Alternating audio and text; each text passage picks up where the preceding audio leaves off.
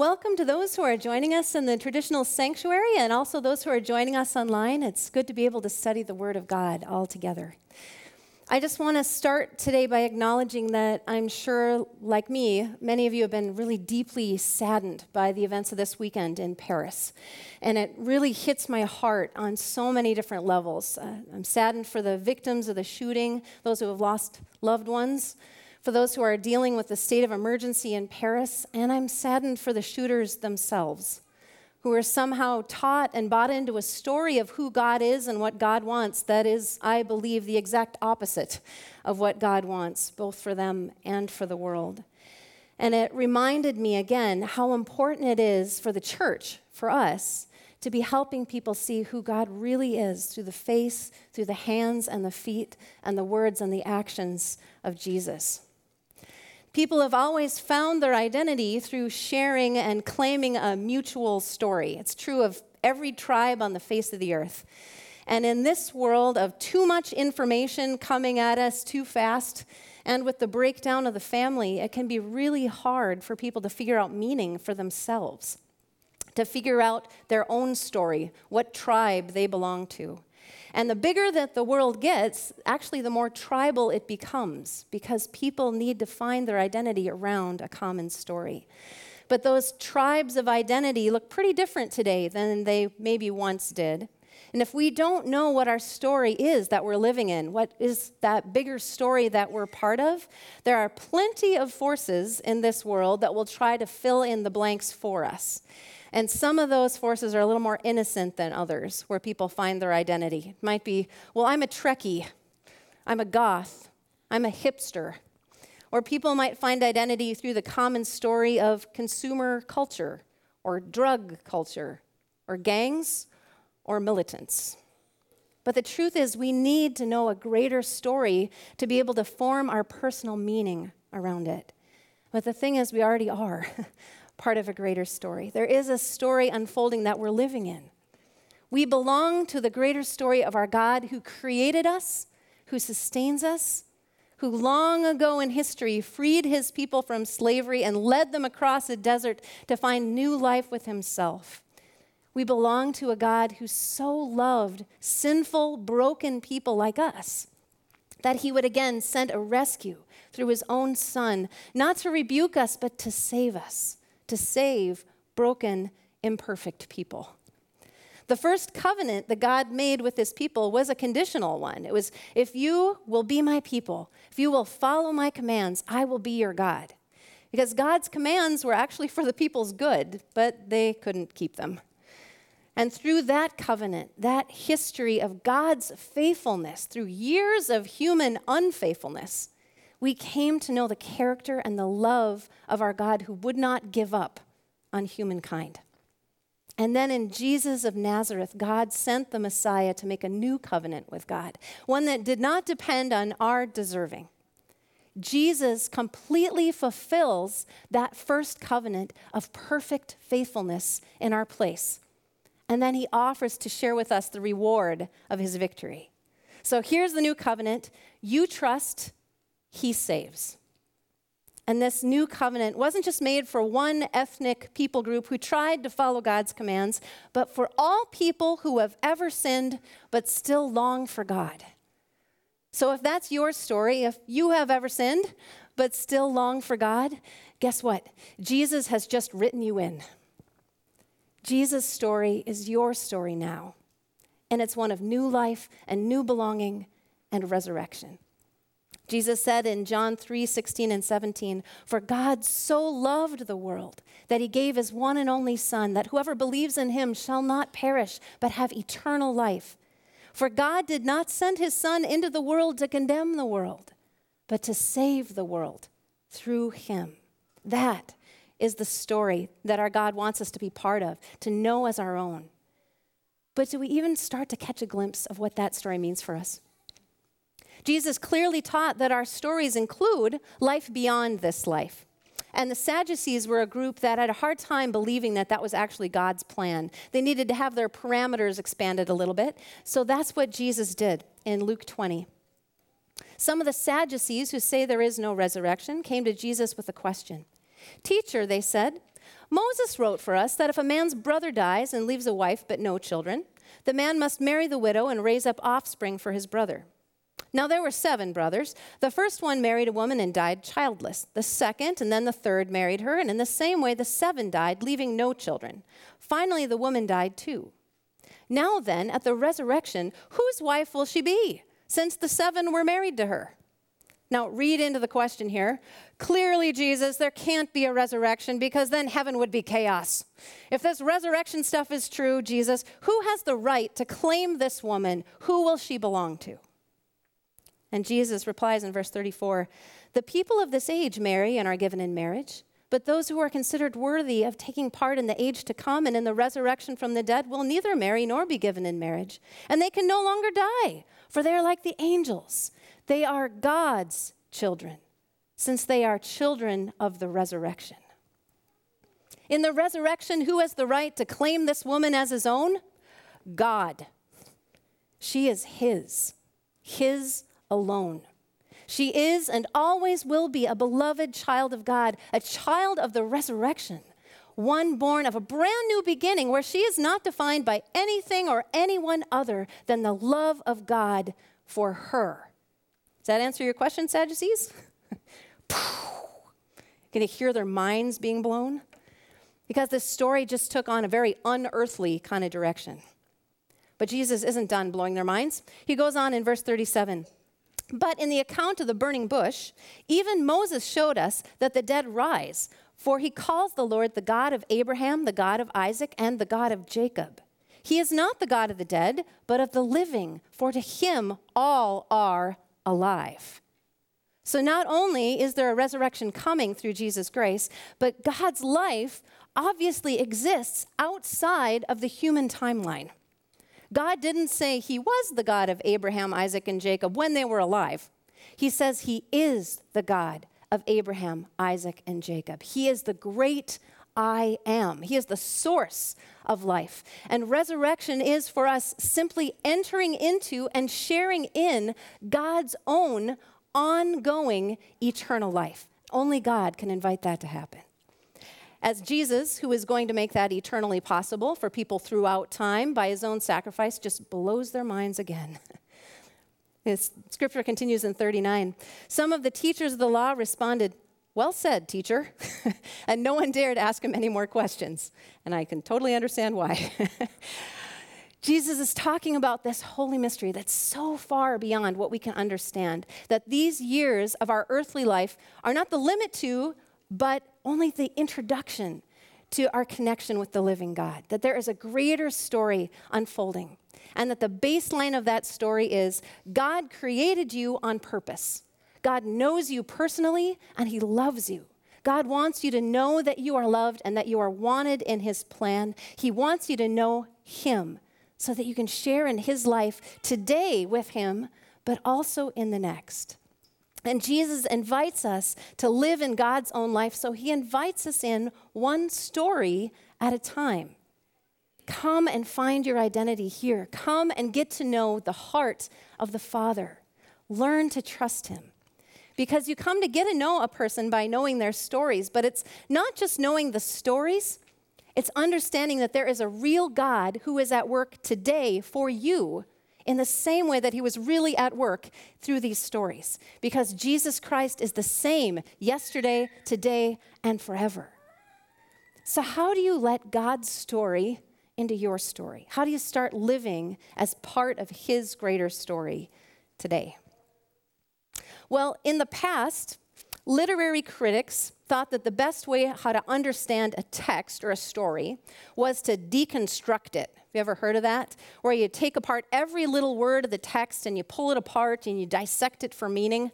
But eventually, what they found was if you dissect something too much, you take the life out of it, right? and you can't learn all that it is unless you let it live, unless you see it move and react and interact. So now critics have started to say, even with literary stuff like Shakespeare, unless you stand under the text, you'll never understand it. What that means is, unless you accept the authority of the text and you live into it, you're not going to get it. So, if you're talking about Shakespeare, that probably means that the first thing you have to do is accept that you've just entered a world where people talk in rhyming couplets, right? Only when you accept that do you start to hear what they're actually trying to say to each other. And in the same way, it's only when you stand under the authority of Scripture and you let it speak for what it is, that you let it live into your life by the power of the Holy Spirit, only then will you begin to understand what God is showing you through it. So, first of all, do you know the story? Are you intentionally diving into it? To learn what it says? And secondly, are you letting the story speak to you about who God is and how He's at work in you? Let's take one story and just take a look at it from the story of Scripture. Do you know the story of David? God told David when he was a boy that he was going to be king. But the problem was there already was a king named Saul, and he was very jealous of David. And Saul spent years going after David to kill him, because that's what happens when people feel threatened. But David never lifted a finger to harm Saul. Instead, he put his attention toward honoring God and trusting God for what would be. But that meant in the meantime, he had a lot of years running and hiding in caves. And a lot of the Psalms that are in Scripture are by David, and they're crying out to God, What is going on? Where are you, God? And it seems to us, for many of us maybe, that those were wasted years where David could have been ruling if God had just maneuvered him onto the throne earlier. But those years weren't wasted because it was in those years in the cave that taught David to cry out to God to be his source of strength. It was those years in the cave, those years taught him that God is the one who's in charge, and it formed in David the right heart the humble heart, the obedient heart that he would need to be the kind of king that God wanted him to be for the people, to be, in fact, the greatest king that Israel had ever known, a man after God's own heart. But that only happened through the time in the cave. And years later, when Saul died in battle and the people raised up David to be the king, instead of getting busy with all the things he needed to do to make his kingdom reign, David, with really great wisdom, chose to start with something else. First, he stopped everything to grieve. He wrote a song of lament, and he had the people lament with him. He stopped to recognize his own grief because, as rocky as their relationship had been, he had actually known Saul personally. And Saul's son Jonathan, who also died in the battle, had been David's greatest friend. Before it was time to move forward, it was time to grieve the end of an era, both for the people and for himself. David knew that before God could bring something new, they had to pay attention to the time in between, because that's where God does some of his best work in us. What is God saying to you in that story? See, between the death of Jesus on the cross and his amazing resurrection to new life, there was a day called Holy Saturday that was a day full of fear and heartache and questions and confusion. And between Jesus rising from the dead and the coming of the Holy Spirit at Pentecost, there was a, over a month of confusion and questions and prayers. And I think some of those prayers were, What's going on?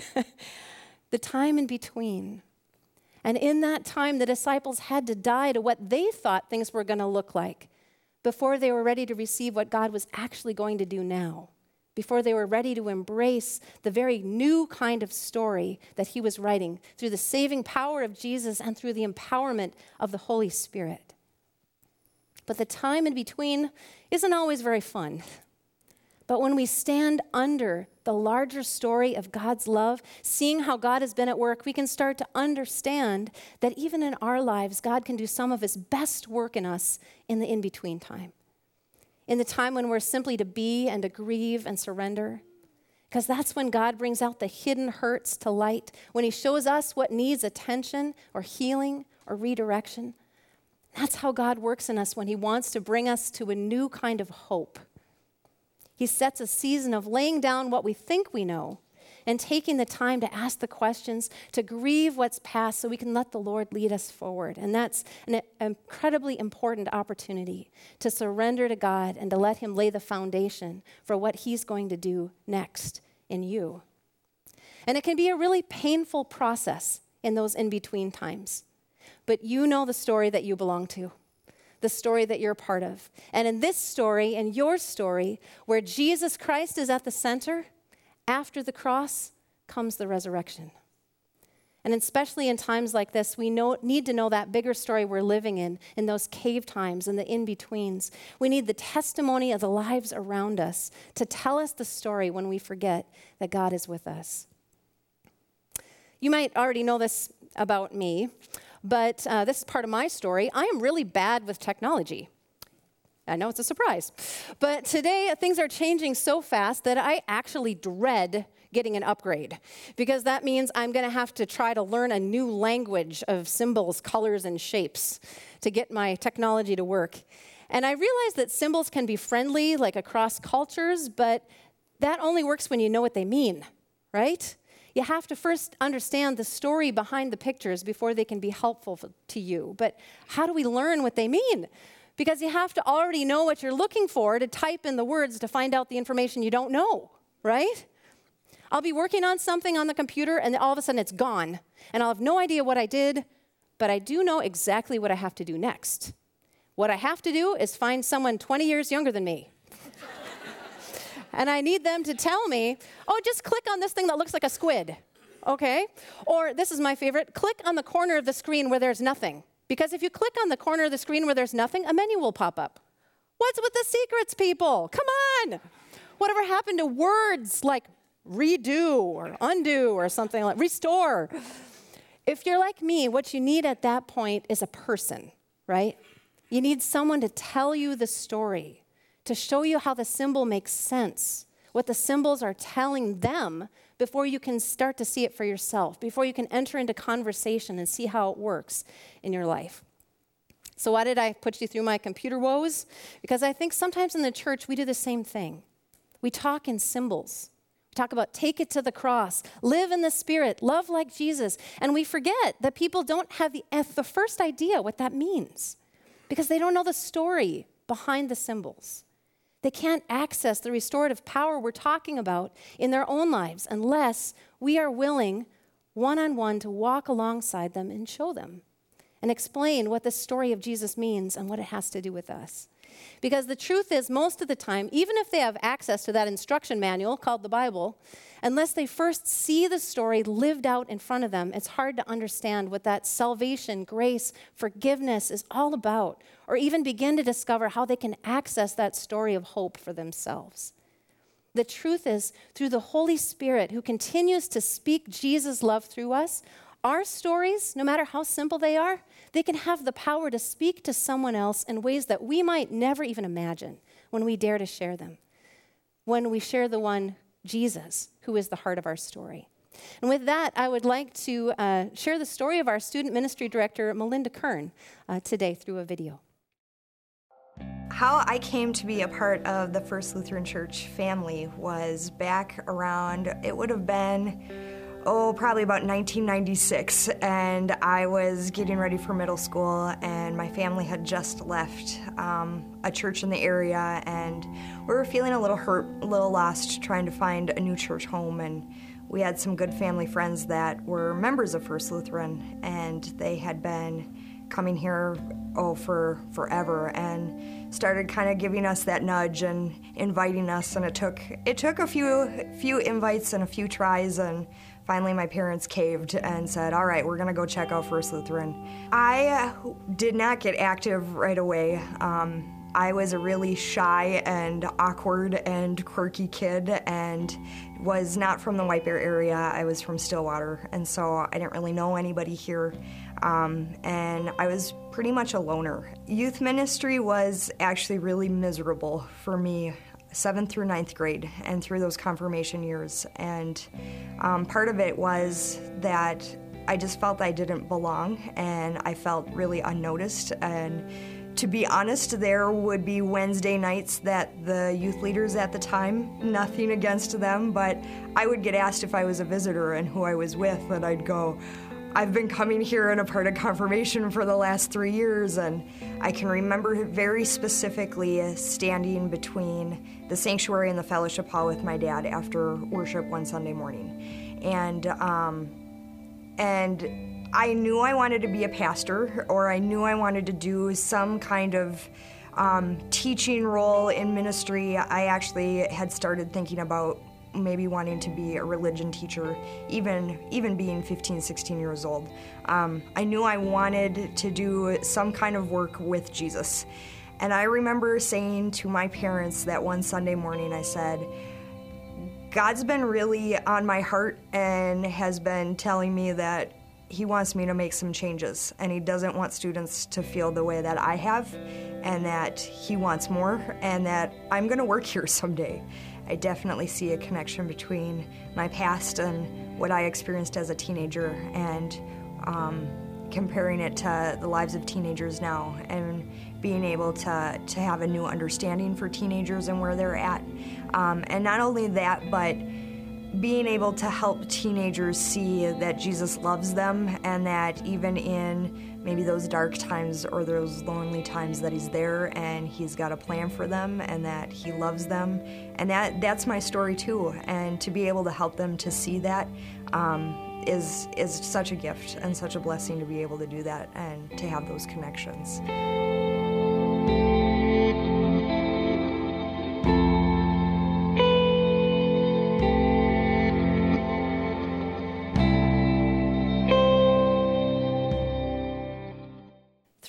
Melinda's time of struggle and loneliness, even here in the church, God came to her and spoke tenderly to her heart of her own belonging in him and prepared her, equipped her for what she does today is reaching out to kids and showing the love of Jesus and the ministry that she does now. That in those times in our lives, those cave times, those in between times, when we share our stories and we show others that they're not alone, in those things that God is still working, it gives us hope to carry on and see our own identity as part of the bigger story of Jesus' redeeming love and of the community of His grace. And it's a message that we need today more than ever for each one of us. The sermon series is called The Heart of the Story. And as part of it, we want to invite you to share your story too. You can go to www.heartofthestory.org. This is a website that was created by First Lutheran for us to share our stories of God's faithfulness in our lives, just to encourage each other or uh, to learn more about each other. You can click on share to share your story or click on stories just to see the faith stories of other First Lutheran members in action because it's so important that we know the story of Jesus' love for us, but sometimes we can only start to imagine what it means when we see it explained through a life around us. We need to know the story of Jesus' love, and we also need to live that story so others can see that as well. That your life might be the only Bible someone around you might ever read. So we invite you to shine Jesus because he is and he always will be the heart of our story. Let's pray. Lord Jesus, we thank you that you have chosen us, that you have found us in our brokenness in this world, and that you have invited us by your love, by your sacrifice, to share your story and to share your life. Lord, we pray that you would teach us to dive deep into your word and to know the truth of your story for us in the good times and in the bad times, that you are faithful and that you are with us, and that you are constantly writing the story of your grace in us and through us for the sake of the world. And finally, Lord, we thank you um, that the end of our story is in your hand, um, that you have promised us a future and a hope with you. And so, Lord, we pray that you would teach us to find ourselves in your story today. In Jesus' name we pray. Amen.